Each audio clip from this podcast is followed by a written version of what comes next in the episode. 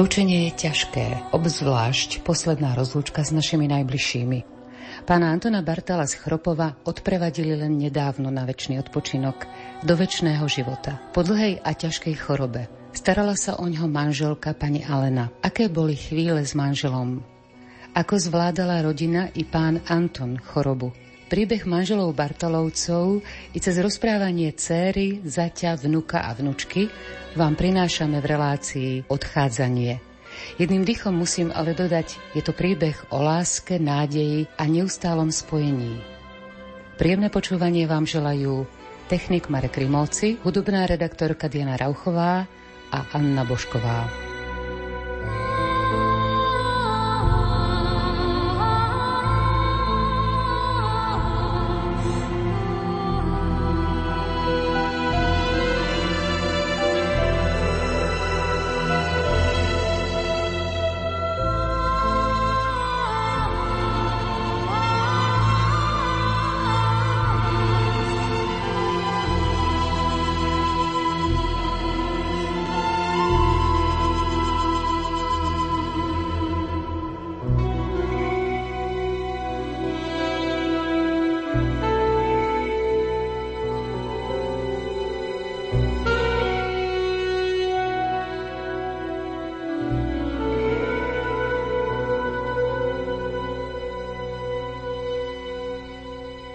Choroba pána Antona Bartala z Chropova trvala 15 rokov. Spomína manželka pani Alena. Zhoršenie stavu nastalo asi tak dva roky, čo sme chodili veľa po lekároch a čo on bol v nemocniciach. Intenzívne to bol skoro rok to bolo, čo bol na lôžku pripútaný. Je to ťažké pri chorobe dať túto otázku, ale predsa len. Čím vás toto obdobie obohatilo? Čo to pre vás znamenalo? Keď človek je s chorým človekom, tak si uvedomuje, že ten život je naozaj tak veľmi krátky na to, aby sme ho prežili v nejakej takej neláske, hnevlivosti alebo zaoberaním sa problémami, ktoré nie sú až tak podstatné a zabúdali sme na to, čo je najdôležitejšie a to je, tak ako to povedal pán Ježiš, láska k pánu Bohu a láska k blížnemu.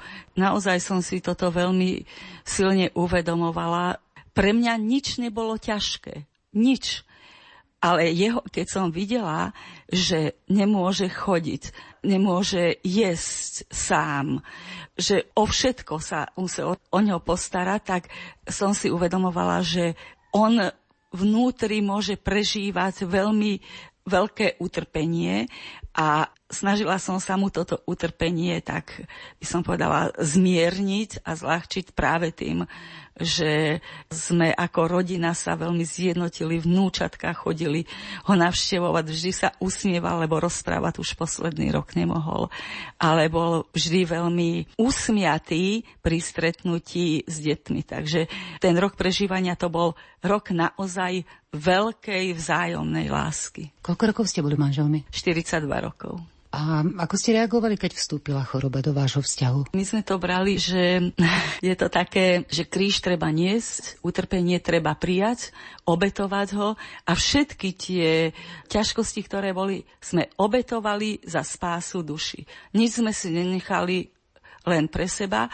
Keď nemohol on, tak ja som za neho obetovala a naozaj sa uskutočňovali také veľmi veľké veci, ktoré sú na úrovni takej duchovnej, o ktorých ťažko sa dá rozprávať, ale vnímali sme to, že mnoho vecí sa mení v duchovnej oblasti k lepšiemu toho človeka, za ktorého sme obetovali. Čiže celá tá choroba to nebolo, že by nám to prinášalo strach. My sme si vedomi toho, že Pán Ježiš niesol za nás kríž a ten kríž priniesol vzkriesenie, takže aby sme boli nasledovníci, keď chceme byť nasledovníci Krista, takisto aby sme niesli kríž, ktorý by priniesol vzkriesenie vzťahov do našich rodín. Aké boli tie posledné chvíle spoločné? Posledné chvíle boli tak, že my sme vôbec netušili o tom, že sa narodí pre nebo napríklad v ten deň, pretože bol krásny sviatok, narodenie Pany Márie, ako som ho išla holi, tak som mu povedala Toničku, dnes je sviatok Pany Márie, aby si bol krásny.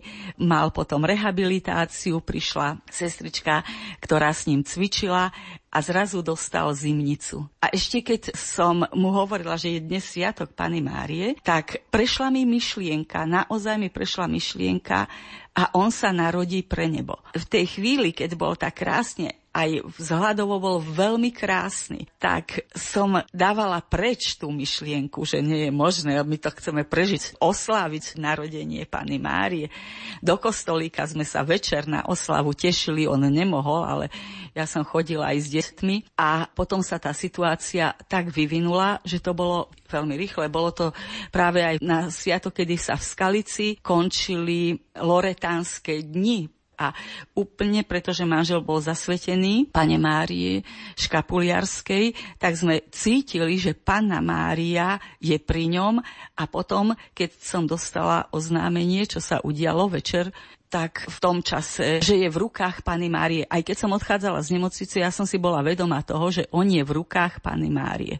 Nemyslela som na to, že prejde tento prach do väčšnosti. Zaujímavá je skutočnosť, pretože keď odišla rehabilitačná, dostal zimnicu. A pri tej posteli má obraz svätého Jána Pavla II. Veľmi intenzívne som sa modlila, aby odišla zimnica, prosila som, aby ochraňoval manžela. Ja som sa pozerala na neho, na svätého Jána Pavla II. a modlila som sa k nemu. Asi tri ružence, až vtedy prišla pohotovosť a zaujímavé je to, akú spätnú väzbu som dostala, pretože práve ten jeho prechod do väčšnosti bol 21.37. Nevedela som to na umrtnom liste, keď som si prečítala, že 21.37 a povedala som to nášmu drahému kňazovi, tak on povedal, ale to je hodina, kedy odišiel svätý Ján Pavol II z tohoto sveta pred nedelou Božieho milosrdenstva. Takže som dostala takú spätnú väzbu, že on bol v objati Pany Márie, ale aj svätého Jána Pavla II.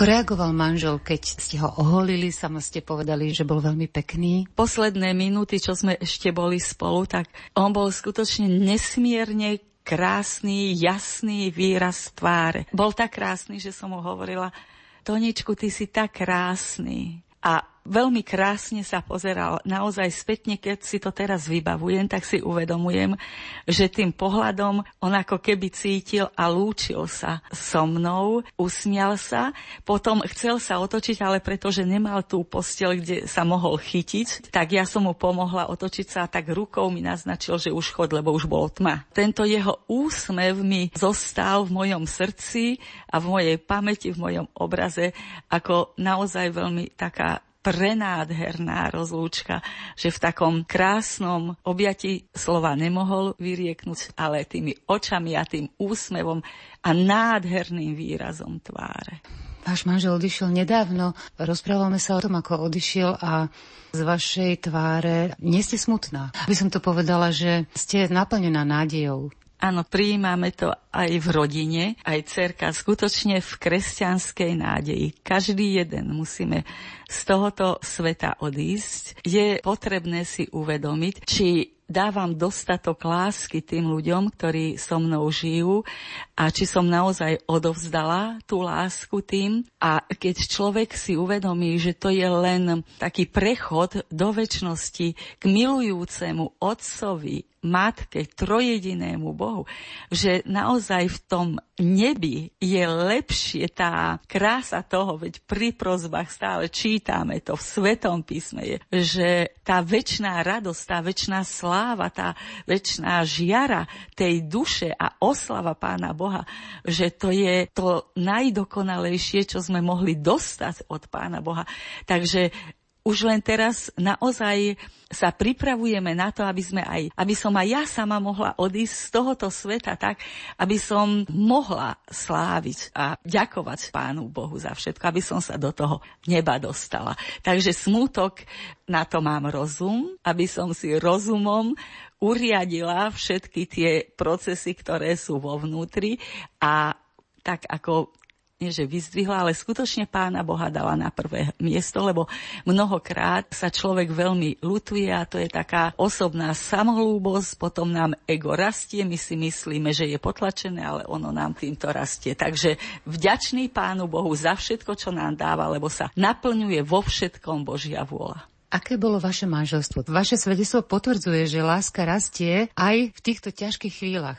Asi som dostala od pána Boha dar, pretože mne pán Boh vyčistil natoľko mysel aj ducha, že všetky ťažké veci, ktoré sme prežívali a prežívali sme naozaj, ja ako keby som si už nepamätala. Pre mňa je už bola už dlhšiu dobu, bolo to hlavne po takom obrátení vnútornom, duchovnom, som zabudla na všetky veci, ktoré boli nie dobré, nepríjemné a už som sa pozerala len z tej perspektívy naozaj takej Božej, čo si môžem modlitbou vyprosiť, akú službu môžem vykonať, tak aby som pomohla tomu blížnemu v rôznych situáciách.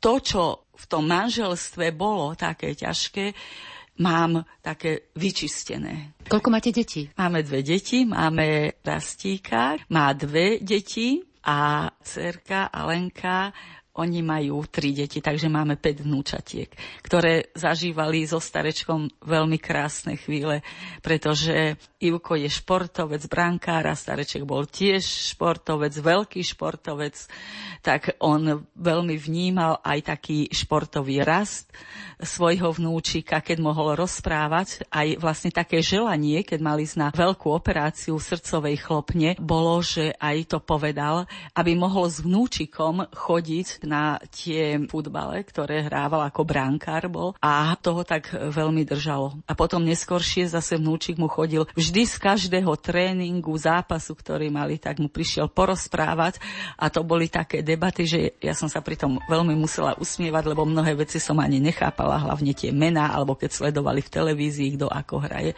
Takže vnúčatka s ním zažili veľmi krásne obdobie práve v tomto čase, keď už nemohol rozprávať, lebo vtedy rozprávali oni a on už len im chytil ruku, pohľadili ich a takýmto spôsobom im prejavil lásku.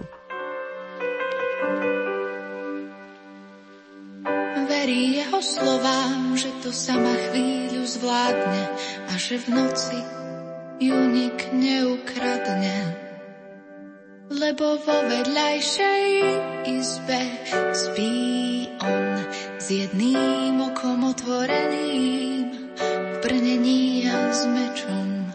Ešte sa k nej skloní, poboskajú a povie, že je krásna a že do rána. A hoci to ešte teraz nevie, raz chce byť rovnako vedená, milovaná. Jeho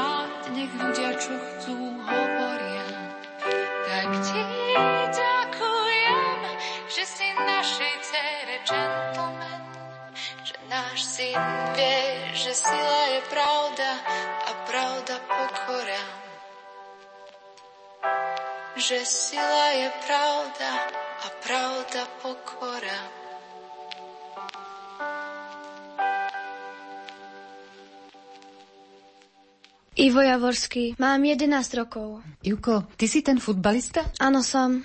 Stará mama mi hovorila o tom, že si často chodil za detkom, za starečkom. Čo ste spolu riešili? Riešili sme futbal, že ako sa mi v tom futbale darí. Potom, keď som prišiel, tak som starečkovi poznámil tú šťastnú novinku, že si ma kúpil klub Iskra Holič a teraz ja za ten Holič hrávam. Ako reagoval starý otec? Bol veľmi šťastný. Aj ti to povedal? Áno. Ako to teraz vnímaš? Starý otec zomrel. Ja som šťastný, lebo on je teraz v nebi a tam sa má lepšie než tu. A nie je ti za ním smutno? Mhm. Je trochu, ale on sa má v nebi lepšie. Ako to bolo, keď je už tak v posledných chvíľach? Ak... Áno, naštevoval som ho každý deň, rozprával som mu zážitky. Keď som prišiel, tak som mu potriasol rukou. Vtedy už bohužiaľ nerozprával, ale bolo to vidieť na jeho očiach, že je šťastný, že som prišiel. Prečo si myslíš, že je v nebi? Lebo my sme taká cirkevná rodina, veríme, sme katolíci a veríme na Pána Boha a veríme v posmrtný život život väčší. Lebo on bol veľmi dobrá duša, staral sa o nás, bol strašne dobrý. Ako napríklad? Napríklad bol veľmi šťastný, dokonca mi niekedy, ešte keď som bol menší, tak som s ním hral aj futbal a tak mi strieľal v bráne. A čo stará mama? Stará mama, ona fakt dobrá duša. Asi najviac verí v Pána Boha z celej rodiny. Prečo si to myslíš? Lebo len čo môže, vždy sa, každý deň sa modlí, takmer vždycky, vždycky chodí do kostola, len naozaj úplne niekedy sú tie výnimky. Len úplne niekedy. Ako to bolo? Kto sa o neho staral, keď už starý otec nemohol chodiť? Stará mama. Stará mama a potom najbližší aj my, že sme tým za ním chodili a potom ešte ľudia z Chropova, z tejto dedinky. Za ním prišli a pomáhali starej máme aj starečkovi. Myslíš si, že starý otec nebol smutný, že sa mu tak ten stav nezlepšuje, chodil po lekároch? To neviem povedať, ale myslím si, že bol z toho trošku sklamaný, ale keď sme prišli, aj sme sa za ňo modlili, tak vždycky mal nádej, že sa uzdraví. On bol veriaci? Veľmi, áno, bol. Aj si sa s ním niekedy spolu modlil? Áno, áno. Mne sa zdá, že áno, modlil som sa, lenže vtedy, keď nerozprával, tak on sa modlil očami. Že bol to nám vidieť, že sa modlí. A čo mal podľa teba starý otec veľmi rád? Mhm, rodinu celú našu rodinu. Keď sme boli všetci pri ňom pokope, on to mal strašne rád, že nás vidí, že za ním chodíme, že sa toho nebojíme. On bol veľmi šťastný v našej prítomnosti. Starý otec, keď ešte mohol chodiť, čo robieval?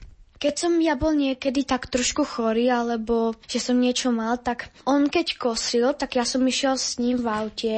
On kosil trávu na ihrisku, na miestnom futbalovom ihrisku v Ropove.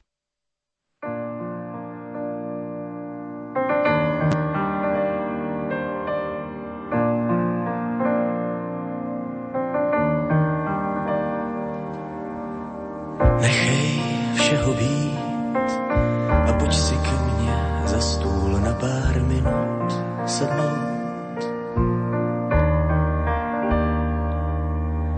Dejme zbraním klid a kledu odhodlání v oči nepohlédnout. Prostým sledem slov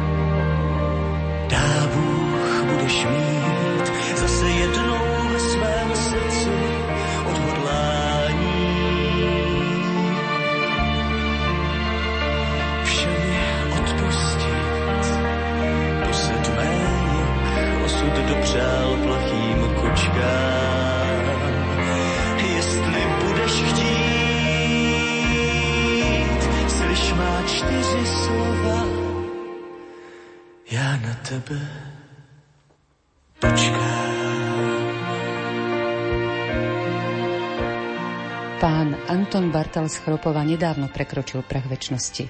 Rozprávala som sa s jeho manželkou, dcérou, zaťom, vnúčatami. Každý deň s ním bol pre nich veľkým darom. Odchádzanie nie je o smútku, ale o nádej. Aký bol váš otec? Boli vyhlásení za blahoslavení rodičia svätej Terezičky z Lisie, tak mne môj tatinek veľmi pripomínal jej tatinka. Bol to vlastne taký veľmi pokojný a dobrý človek a my sme mali vždy spolu veľmi krásny vzťah. Bol to taký môj král, tak ako svetá Terezička nazývala toho svojho tatinka. Ten náš vzťah bol odjak živa veľmi dobrotivý, lebo sám tatinek bol veľmi tak dobrotivý, veľmi rodinný, pre rodinu, človek, ktorý nás veľmi miloval a naozaj nám dával svoju lásku pocítiť. V mnohých situáciách ja si napríklad nepamätám, že by ma niekedy zbil, alebo dokonca, že by mi niečo vyčítal. Jeho slova boli vždy mierne a dobrotivé. Učil sa so mnou. Úplne od začiatku, od tých mojich najranejších spomienok. Zlatý človek. Ako ste vnímali vzťah e,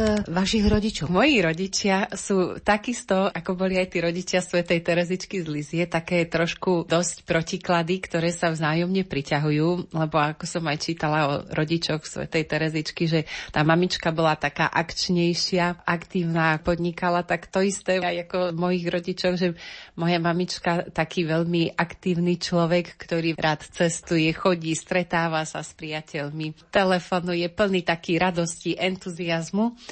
A môj tatinek zase skôr opak, nerád niekam chodil, nerád telefonoval. Úplne také protiklady, ktoré sa však vzájomne priťahovali a v tom veľkom finále tatinkovho záveru života sa ukázalo, že naozaj tatinek potrebuje tú mamičku práve takú, aká je, so všetkými tými odlišnosťami, lebo práve tie odlišnosti potom priniesli také veľké požehnanie a potom tú radosť do tých záverečných mesiacov, ktoré boli náročné. Keď vstúpila do jeho života choroba. To bolo veľmi také dlhodobé. Ono vlastne tie prvé príznaky, že boli ešte pred 20 rokmi, keď som bola na strednej škole, tak vtedy mal prvýkrát ako tatinek podozrenie na infarkt a potom vlastne, keď pred 15 rokmi už naozaj ako dostal infarkt a najprv sa človek e, tak e, zlakne, bojí sa od toho druhého. Vždy to viedlo práve naopak takému prehlbeniu viery v Pána Boha. V prehlbeniu ako modlitby, lebo danú situáciu, ak sme chceli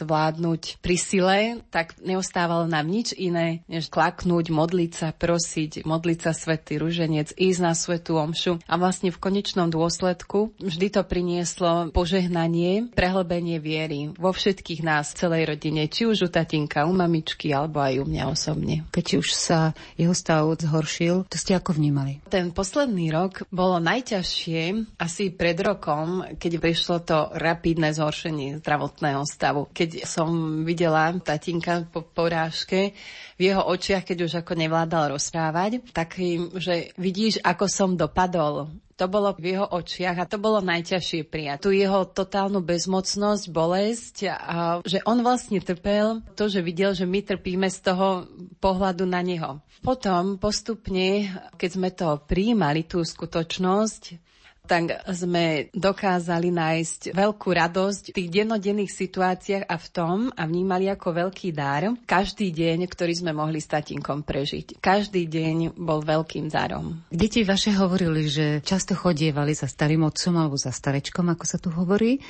A keď e, som vám volala s tým, že či by sme sa mohli rozprávať, tak ste mi hovorili, že so mnou nie, pretože to bude vyzerať, alebo teda, že ja som plná nádeje. To sa práve že ťažko vysvetlilo, lebo to je, povedal by som, veľmi intimné v duši. Vnímala som to tak, aj keď som sa modlila, tak vždy, Pane Ježišu, že naozaj, že čo je lepšie pre tatinka. Ja som ti naozaj vďačná za každý jeden deň, čo s ním môžeme prežiť, ale ak by bolo pre neho lepšie, aby už už odišiel, tak si ho zober. Darom bolo byť s ním každý ten jeden deň, ale vnímala som to, že aj darom by bolo, keby bol vykúpený z toho utrpenia, v ktorom bol a odišiel by do nebeského kráľovstva. A keď sa potom tak stalo, že naozaj pán Boh si ho zobral, tak ja som to vnímala ako takú veľkú úľavu, také vyslobodenie tatinka z toho veľkého utrpenia, ktorý ma prechádzal a takú duchovnú radosť, pretože lebo išiel do nebeského kráľovstva a to je skutočné, živé. Ja tomu verím a vnímam to tak a verím, že to tak je.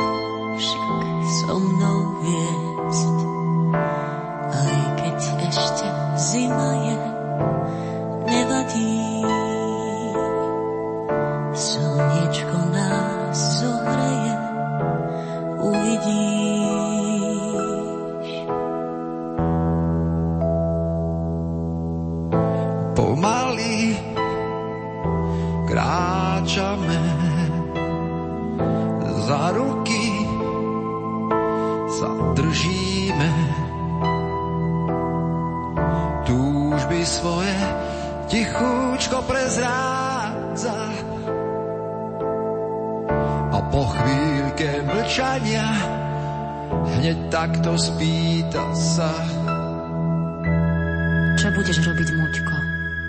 Až nebudem. Každý deň a každú noc ja ťa prosím o pomoc. Modlím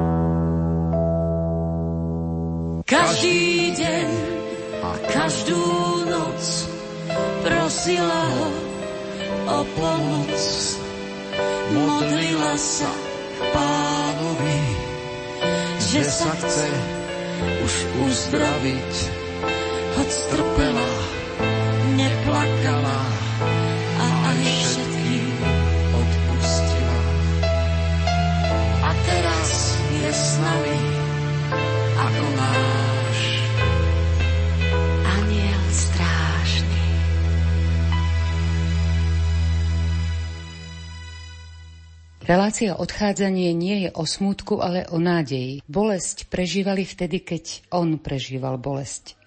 Budeme súdení podľa miery našej lásky. Pani Alena, manželka pána Antona Bartola. Musím povedať, že manžel bol nesmierne, nesmierne trpezlivý a pokorný.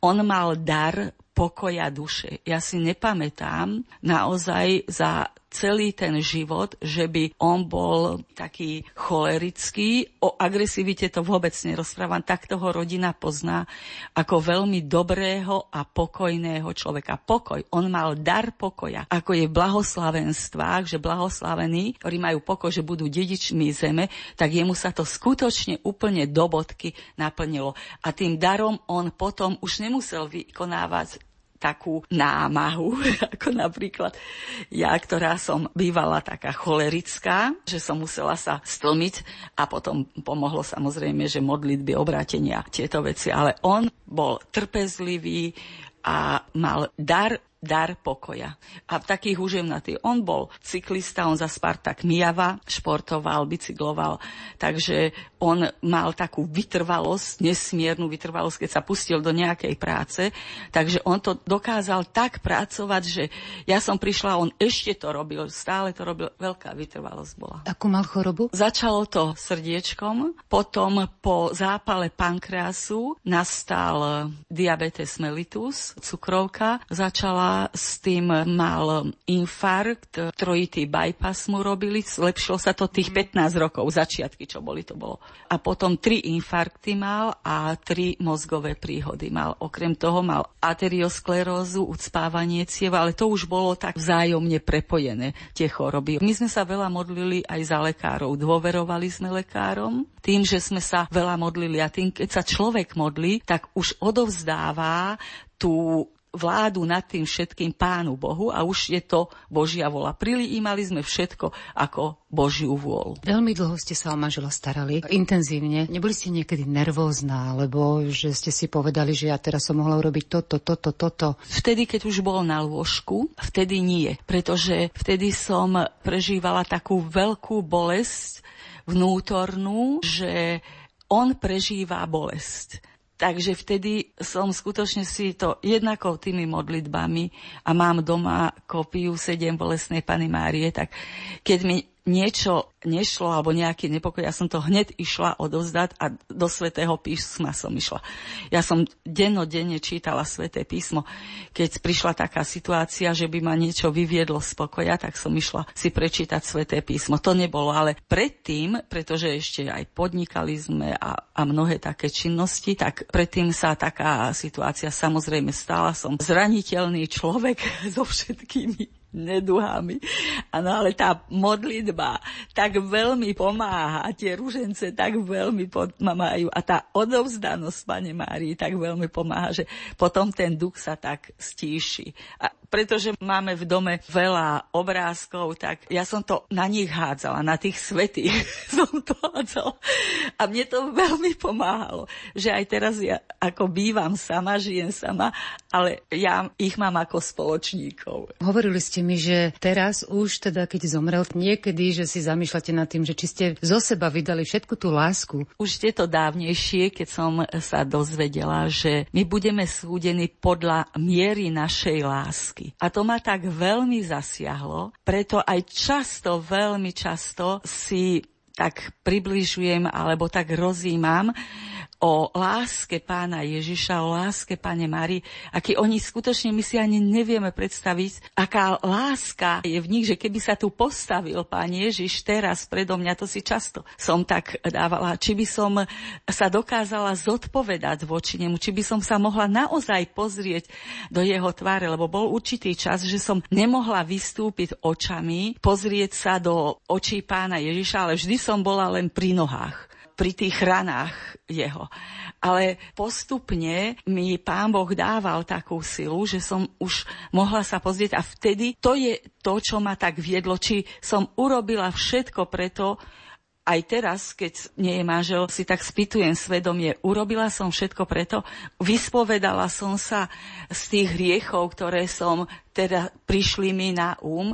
Áno, takže aj keď prídem na svetú spoveď, tak poviem tomu kňazovi, že by som sa chcela vyspovedať z tohoto hriechu, pretože mi prichádza na rozum a by som bola taká šťastná, keby som to mohla teraz odovzdať ten hriech. Ale možno som sa aj z toho spovedala, ale cítim tú potrebu, aby tá moja duša si tak ako uľahčila. Čom vy vidíte, alebo v čom ste mali také výčitky, že či ste všetko dali napríklad? Či ste vtedy všetko urobili preto to je veľmi mnoho situácií, ktoré nastali. Sú napríklad, idete do obchodu a teraz zdržíte sa v meste, ste tam dlhší čas, stretnete sa s niekým, áno, venujete sa a to je či som prišla na čas, či som venovala ten čas jemu, či som si nezľahčila tú situáciu a že nebola som dlhšie napríklad e, s priateľkami a tak pre mňa bolo veľmi ťažké napríklad nechodiť na Fatimské soboty do Šaštína, že mnohokrát som cítila tak túžbu byť tam na tejto pobožnosti Fatimskej soboty a nedalo sa mi to. Samozrejme, že som to obetovala, ale viem, že aj boli situácie, že som sa zdržala, že som bola dlhšie sa rozprávala, lebo e, chorý človek potrebuje naozaj tú prítomnosť toho človeka. Čo už, čo ešte môžeme dať chorému človekovi, keď nie tú prítomnosť. Tá prítomnosť je veľmi dôležitá a rozprávať mu a či som nezanedbala práve tú prítomnosť s ním. Pustě psy na dvoře zbystřili smustř. Hvězdy se zjevily bez varování. Zlatýma očima dívá se vůz. Pojď ke mně, chci mít dlaň ve tvoji dlani. Vidí nás, nejsme ti prorokovaní, kterým je určena milost a vzkaz. Neptám se, věříš mě, mám jenom přání, aby on uvěřil, uvěřil v nás. Dřevěné zóny teď rozhoupal vzduch, ve vlnách šíří se očekávání, pro uši ticho a pro srdce vzruch. Jabloně putují, úbočím strání, nahé a černé se na kopcích klaní, dozrála jablka, dozrají zas, nevědí, nevíme, dokonce ani, jestli on uvěří ovoci nás. Ovoci nás. Na nebe vrací se široký pruh mraku a na psy jde obvyklé spaní. Z výšky jsme drobnější než pár Přesto doufám, a přesto doufám, že pozorování v lásce a při práci na cestách plání pásní a všude, kde plyne náš čas. Potají myslím na požehnání, na to, zda on může, věřit.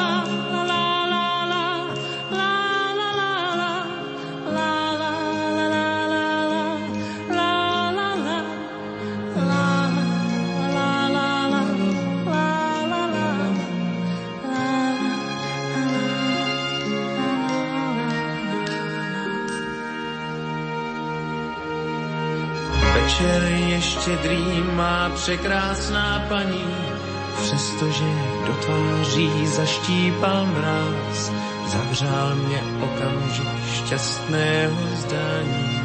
Viděl tě, viděl mě Uvěřil v nás.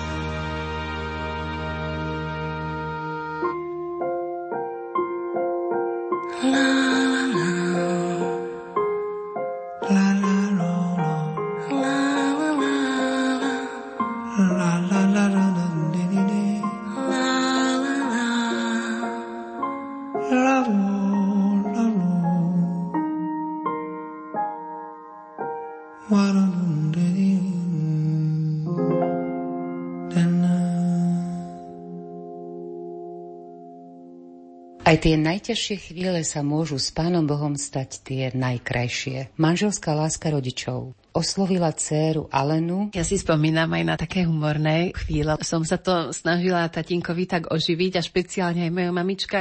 Môžem povedať, že ona počas celej tej tatinkovej choroby sršala optimizmom a dobrou náladou, takou radosťou a to bolo veľmi dobré. Tatinek nemal okolo seba skľúčených ľudí, ale naozaj takú radosť, veselosť. A pamätám si na jeden deň veľmi vonku pršalo od rána, tmavo, sichravo a smutne. A ja si viem, ja musím ísť za tým tatíkom a nejako ho potešiť, spraviť si nejakú srandu. Som sa namalovala strašne od, narúžovala červené pery, dala som si na hlavu červené vlasy.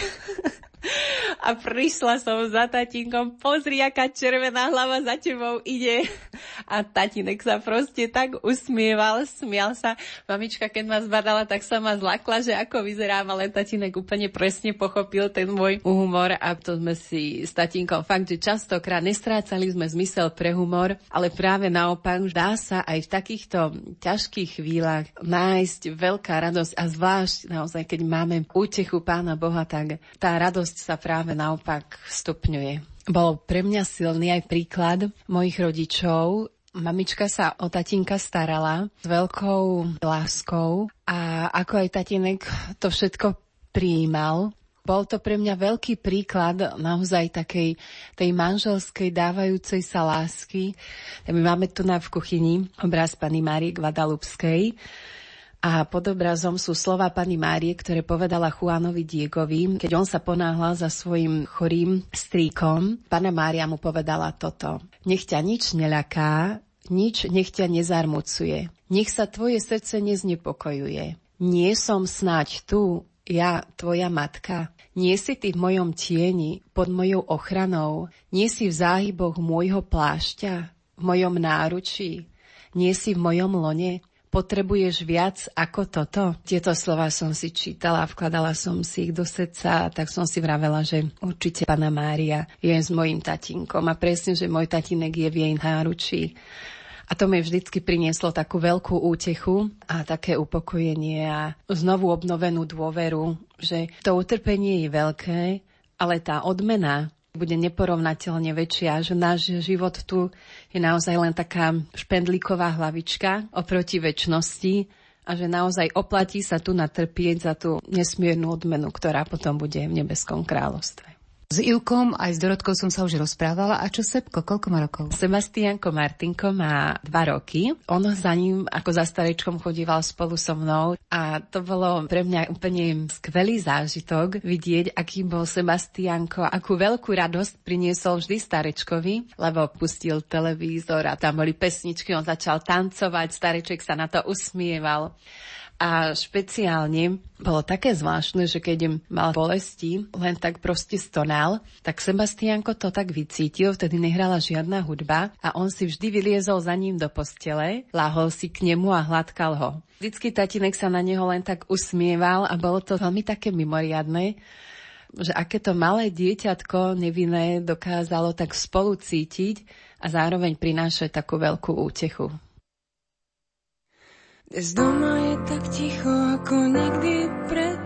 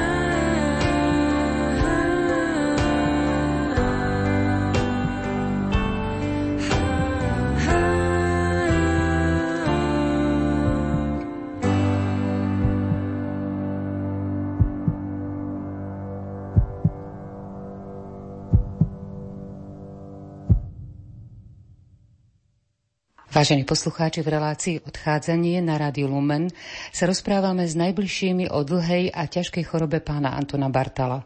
Manžela, otca i starého otca. Cera Lena opisuje, ako otec vnímal chorobu i utrpenie.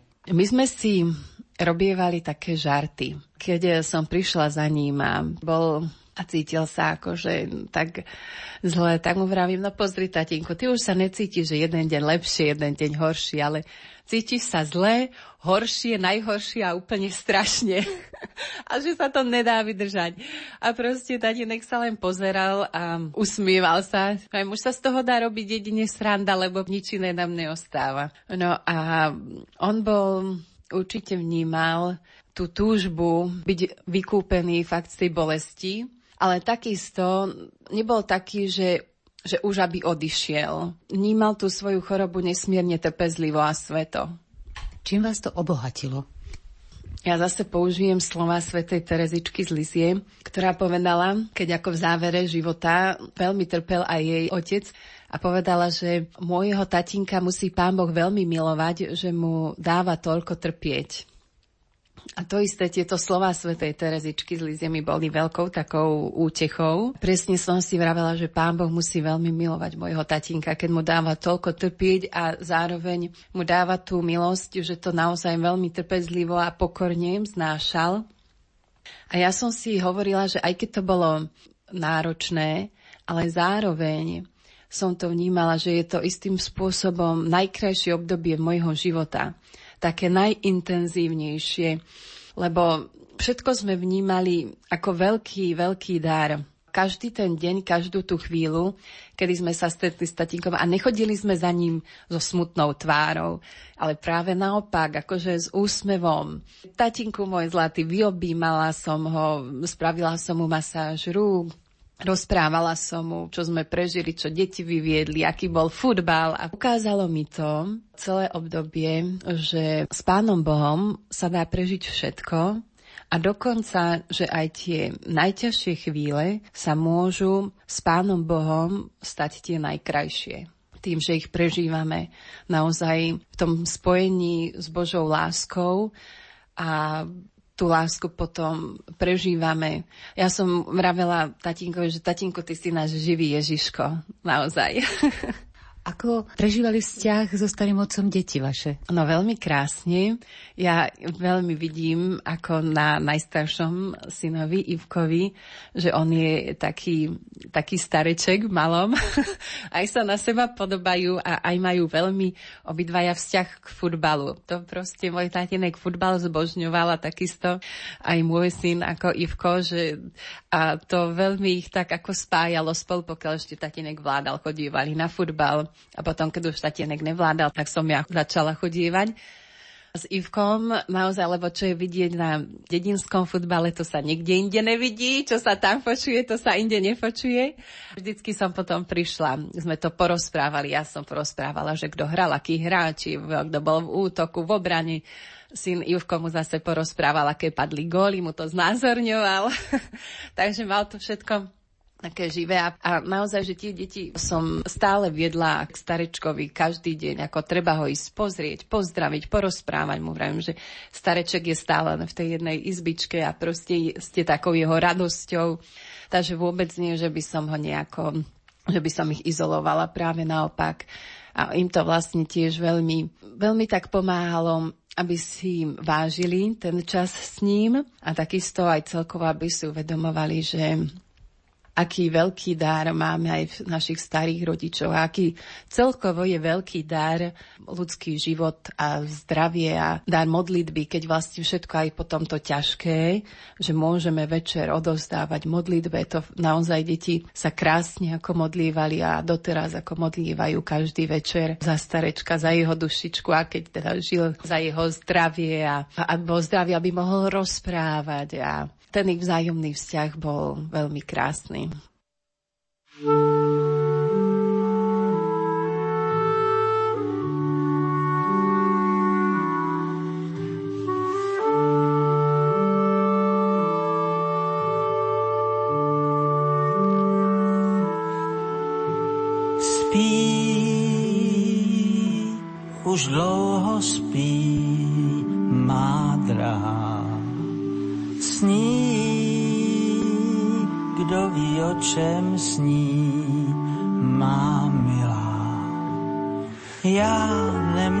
nemůžu usnout na to krásou křehkou, co vedle mě dýchá, zády otočená.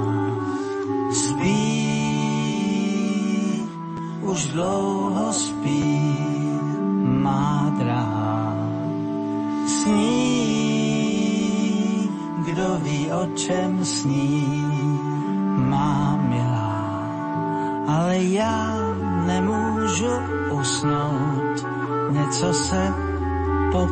pokazilo. Noc, co noc mi uniká, zády otočená.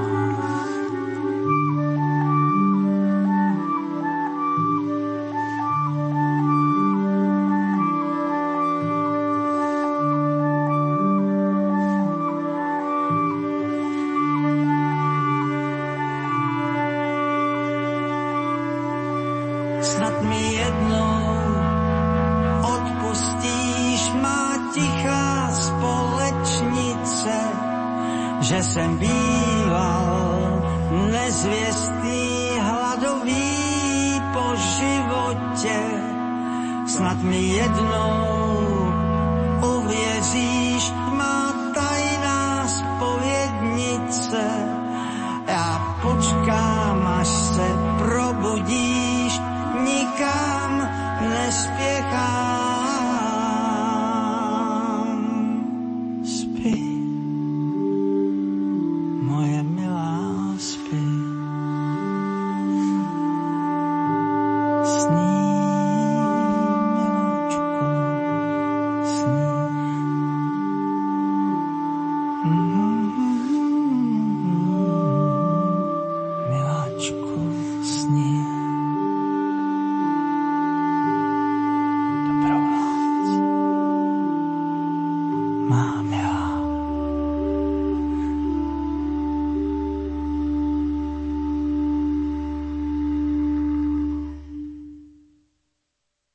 Pán Ivan, vy ste zať pána Bartala. Ako ste ho vnímali ako človeka? Ja som ho vnímal ako mimoriadného človeka. Mimoriadného v tom, aký mal ohromný prístup ku všetkým ľuďom, aj ku svojej službe, týmto ľuďom aj úplne vo všetkom. V našom kostole hral na orgán a potom sa veľmi angažoval aj v miestnom futbalovom zväze. A ako ste ho vnímali potom? Ako prijal svoju chorobu a ako s tým zápasil? Bol pre mňa ohromným pozbudením, dokonca častokrát, aj keď sa teda sa nevedel vyjadriť slovami, tak jeho výzor bol priamaž veselý, že sa usmieval.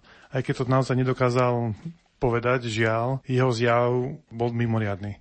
Aj cez to všetko, čo musel trpieť, aké bolesti asi aj znášať, Nebol sklamaný z toho, že chodil po lekároch a že sa teda nič nedieje, že to, sa to zhoršuje? Nepamätám si, že by niekedy bol sklamaný. On bol práve, že vždy plný takej nádeje. Skutočne si plánoval a sa to zlepší, skutočne až po tej návšteve ďalšej a skutočne si plánoval svoj život ako keby skutočne očakával to zlepšenie. Vždy mal tu nádej a v tomto bol úplne ohromný.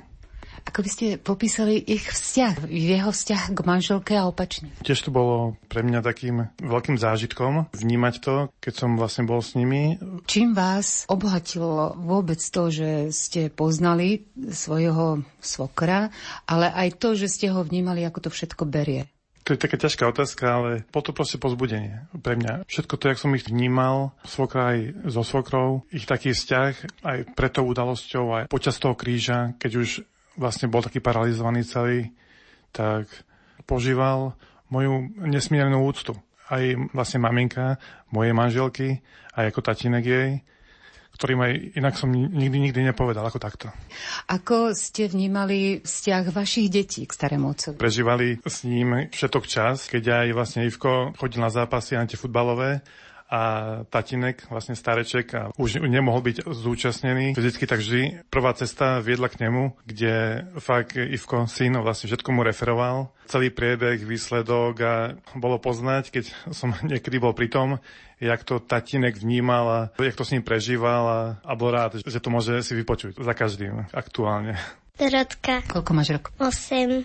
Dorotka, ako ty si vnímala starého otca? Bol veľmi dobrý, že sa usmieval a to, ako sa usmieval, to, vypadalo ako keby z jeho očiach bolo také svetlo. Juko hovoril, že ho informoval o všetkých tých zápasoch, o tom futbale. A čo ty? No ja sa vyjadřujem najviac kreslením. Kreslila som mu také aké veci aj vyrábala som. No napríklad som vyrobil taký poštárek na jeho narodeniny a napísal som že stareček a mal z toho veľkú radosť. Čo mal stareček najradšej? Keď sme tam prišli, čítali sme mu z novín čo by si s ním najradšej ešte robila? Ešte by som chcela, či by mi niečo mohol nakresliť, by mi mohol ukázať, že čo všetko vie z futbalu. Čo si myslíš teraz, kde je jeho duša? V nebi. Prečo v nebi? Pretože jeho duša bola veľmi dobrá. Kedy na ňo myslíš? Najviac v modlitbách. Ako si to vysvetľuje, že on to počuje? Áno. je duchovne s nami spojený.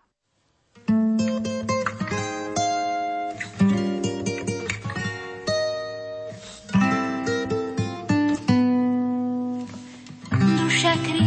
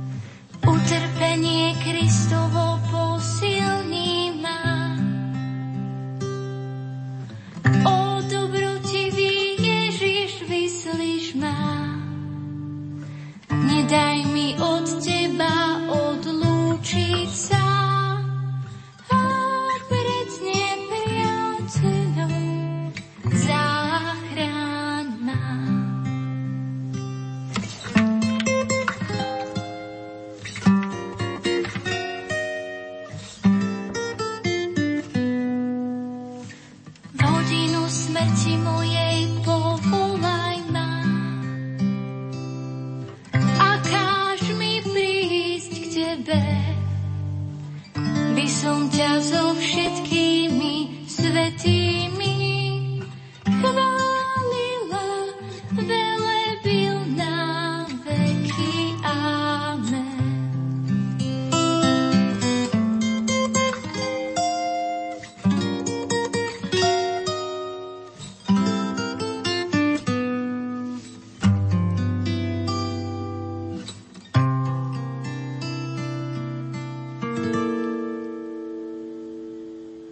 Aj tie najťažšie chvíle sa môžu s Pánom Bohom stať tie najkrajšie. V ťažkých chvíľach choroby otca oslovila dceru Alenu manželská láska rodičov.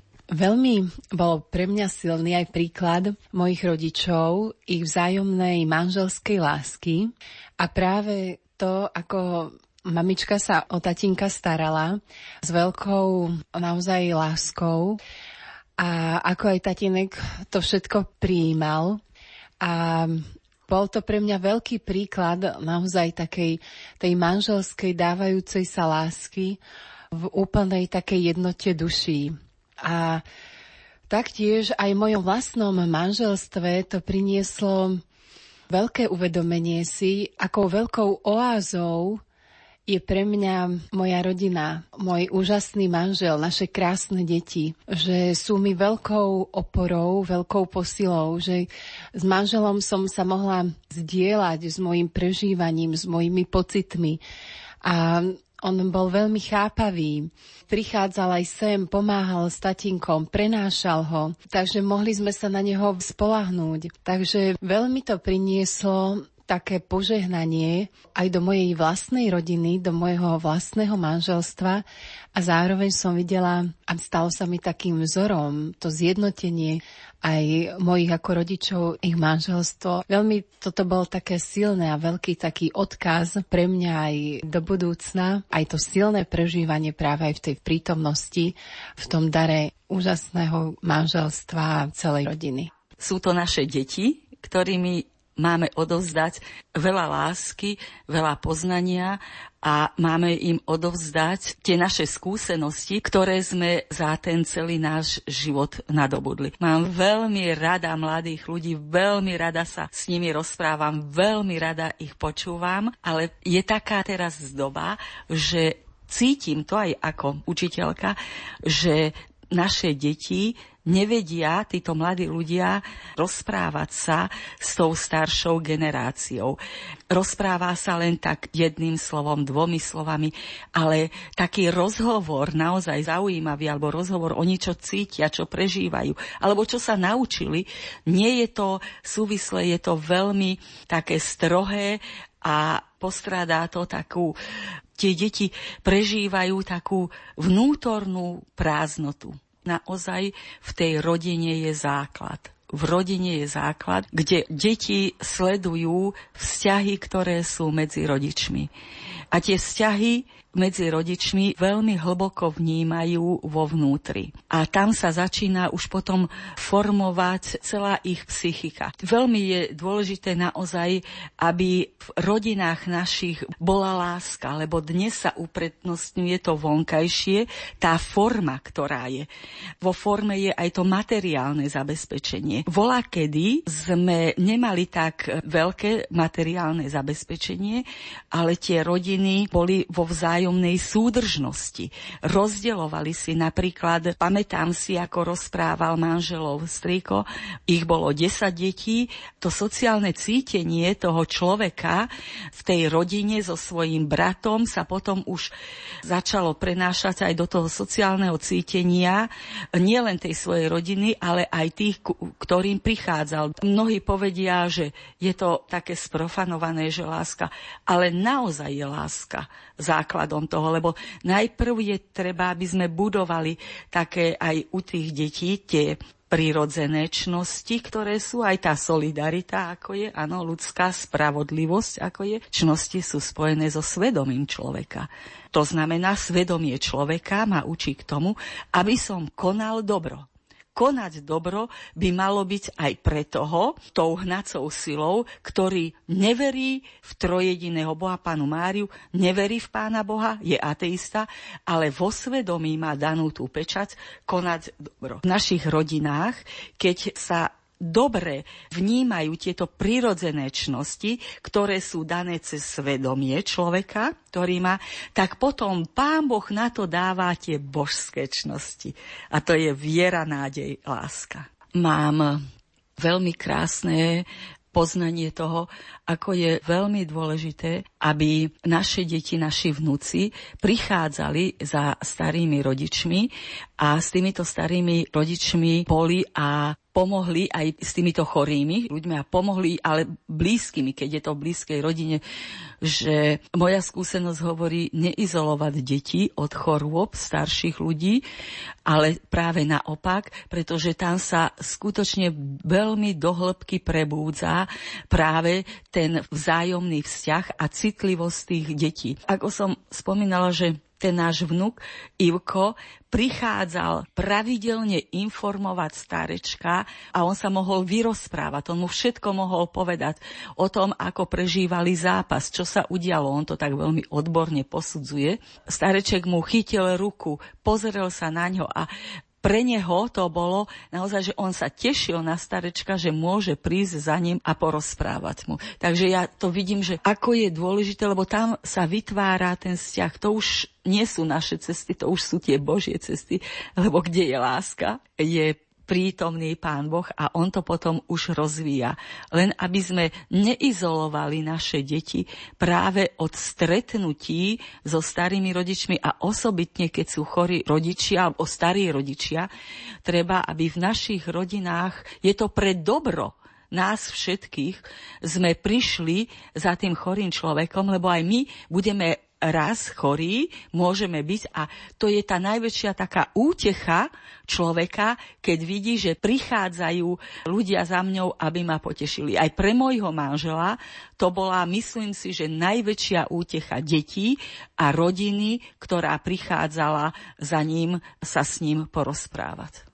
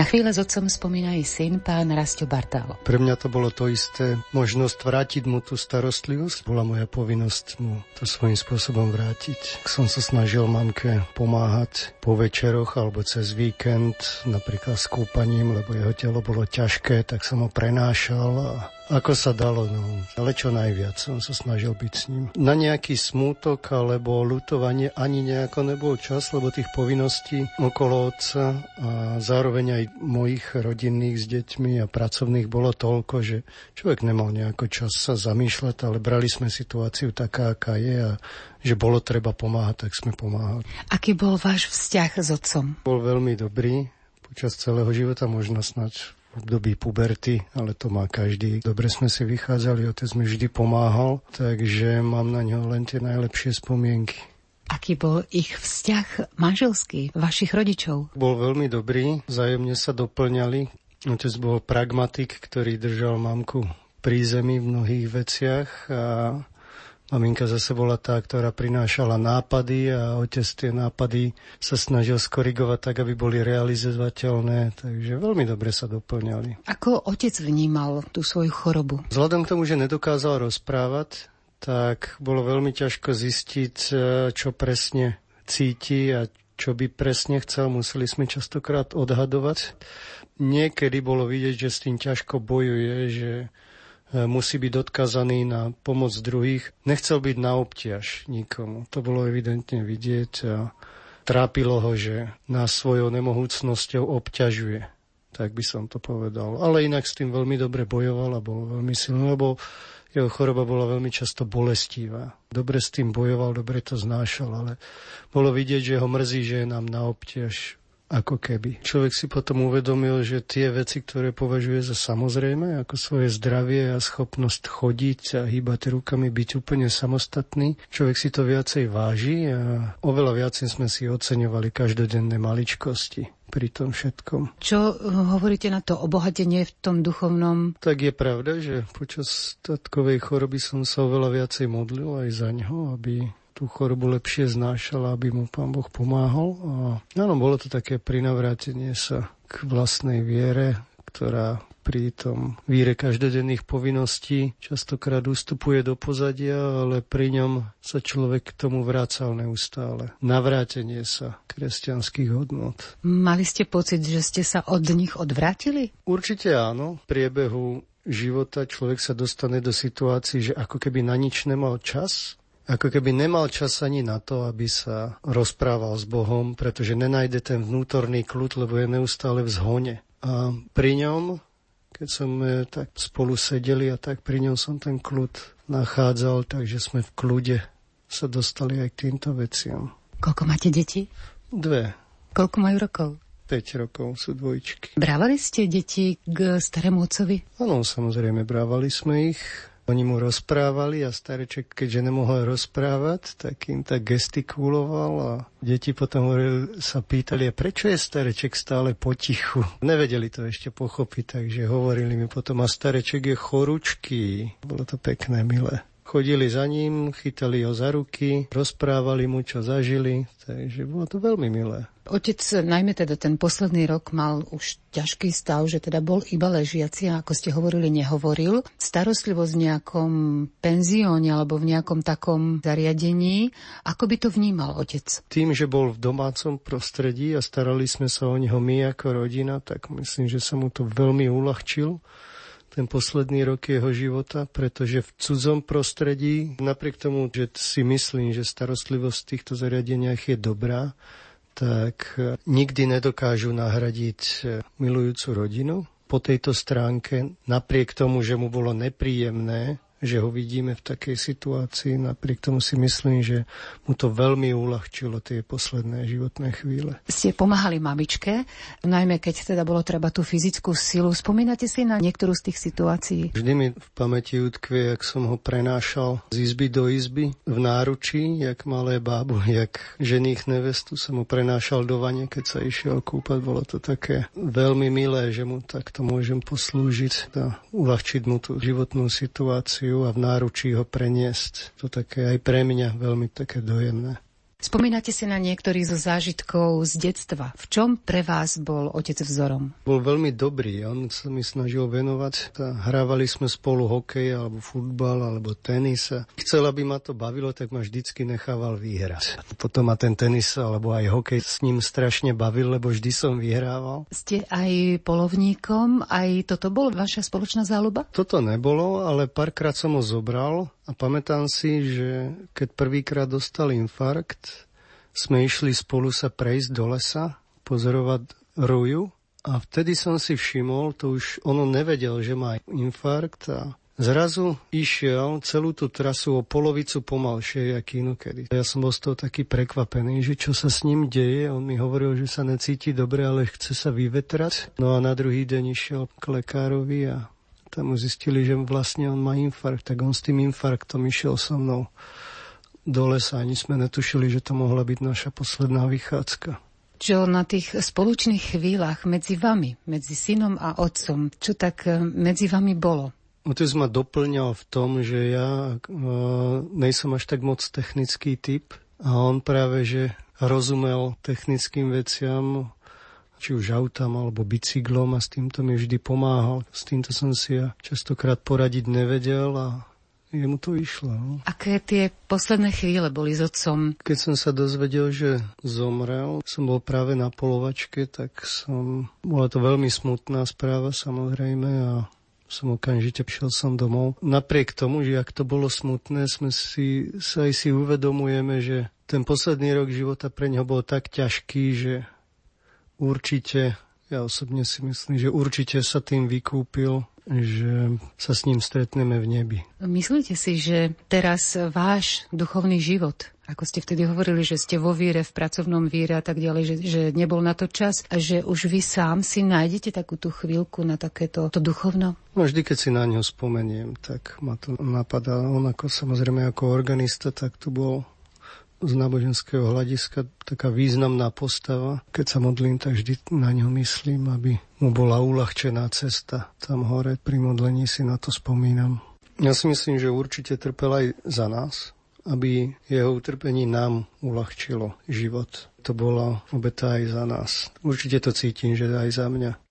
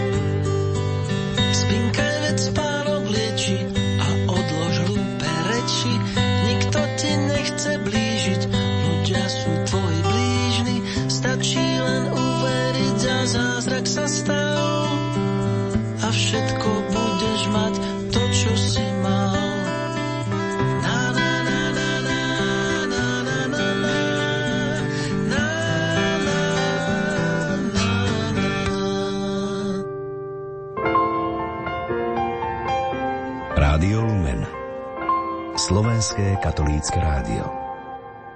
Otec kardinál Korec je pre mňa skutočne, aj keď sme stáli pri katafalku, som si uvedomila, že to je taký otec vlasti a my sme ho mali veľmi radi aj s manželom, s Toničkom, pretože on v tých 90 rokoch, keď dostal sa aj do takého verejného a spoločenského života, tak veľmi rád počúval s ním rozhovory a dokonca teraz, keď už nemohol rozprávať, trvalo to asi rok, tak som mu čítala z jeho kníh, špeciálne knihu Kresťan spoločnosti. Takže o to náš taký duchovný vodca naozaj v takej tej hĺbke, on bol pre nás aj pre manžela, otec kardinál Korec, takým vzorom po viere, v takej sile viery a ja sa veľmi modlím práve aj za silu viery aj keď som bola na tom pohrebe, tak som jeho prosila, aby nám vyprosil práve túto milosť, silu viery, akú on mala, dokázal znášať všetko s veľkou láskou, trpezlivosťou a odovzdanosťou e, do vôle Božej. Čo bolo zo života e, oca kardinála pre vášho manžela zaujímavé? To, že s akou pokorou on prijímal život, ktorý ako vysvetený kňaz znášal a trpezlivo. Vždy to tak aj spomínal že koľko rokov on nemohol sa prejaviť práve v tej duchovnej službe, ale niesol to v takej sile toho ducha v pokore.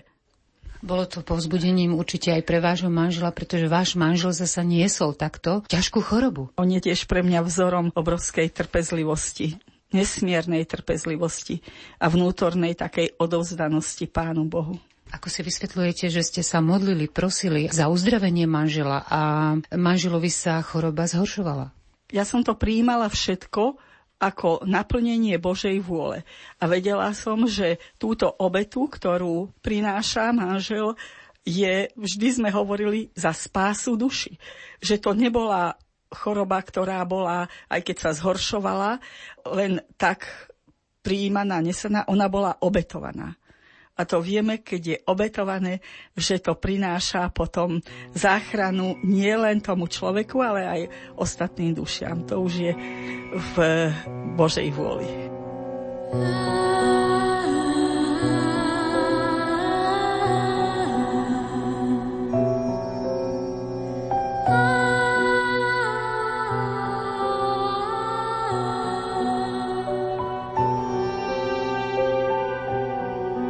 Kresťanská nádej v živote i pohľade na väčnosť. Svedectvo manželskej lásky v utrpení, obetovaní sa za iných, pomoc v modlitbe i opore o Božiu pomoc, aj keď to bolo náročné. Odchádzanie z tohto sveta do väčšnosti v objatí Božej lásky prostredníctvom lásky najbližších.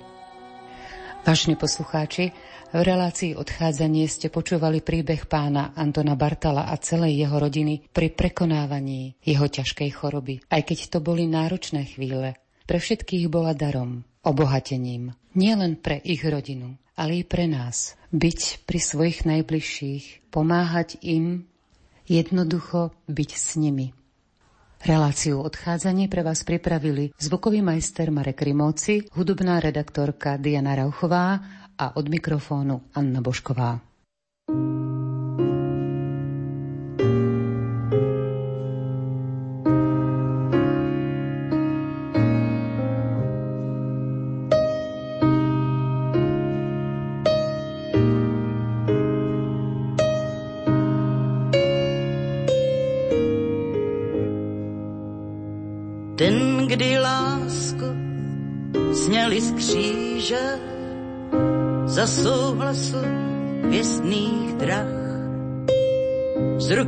Žen se stali mříže, mysl mužů svázal strach.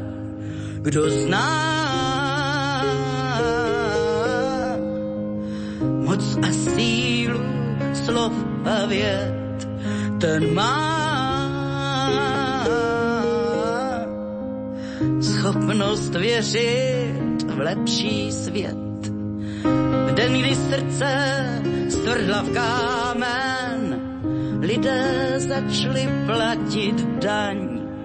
Hád je více nežli amen a pravda nebezpečná zbraň. Kdo zná moc a sílu slov a věd, ten má schopnost změnit v lepší svět.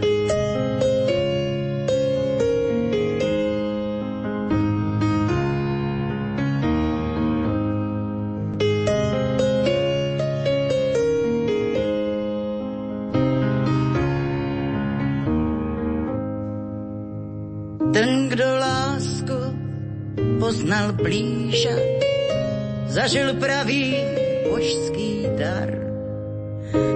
Žena navždy ví, že celý člověk je vždy pár. Kdo zná moc a sílu slov a věd, ten má schopnost láskou měnit svět. Kdo zná moc a sílu slov a věd, ten má.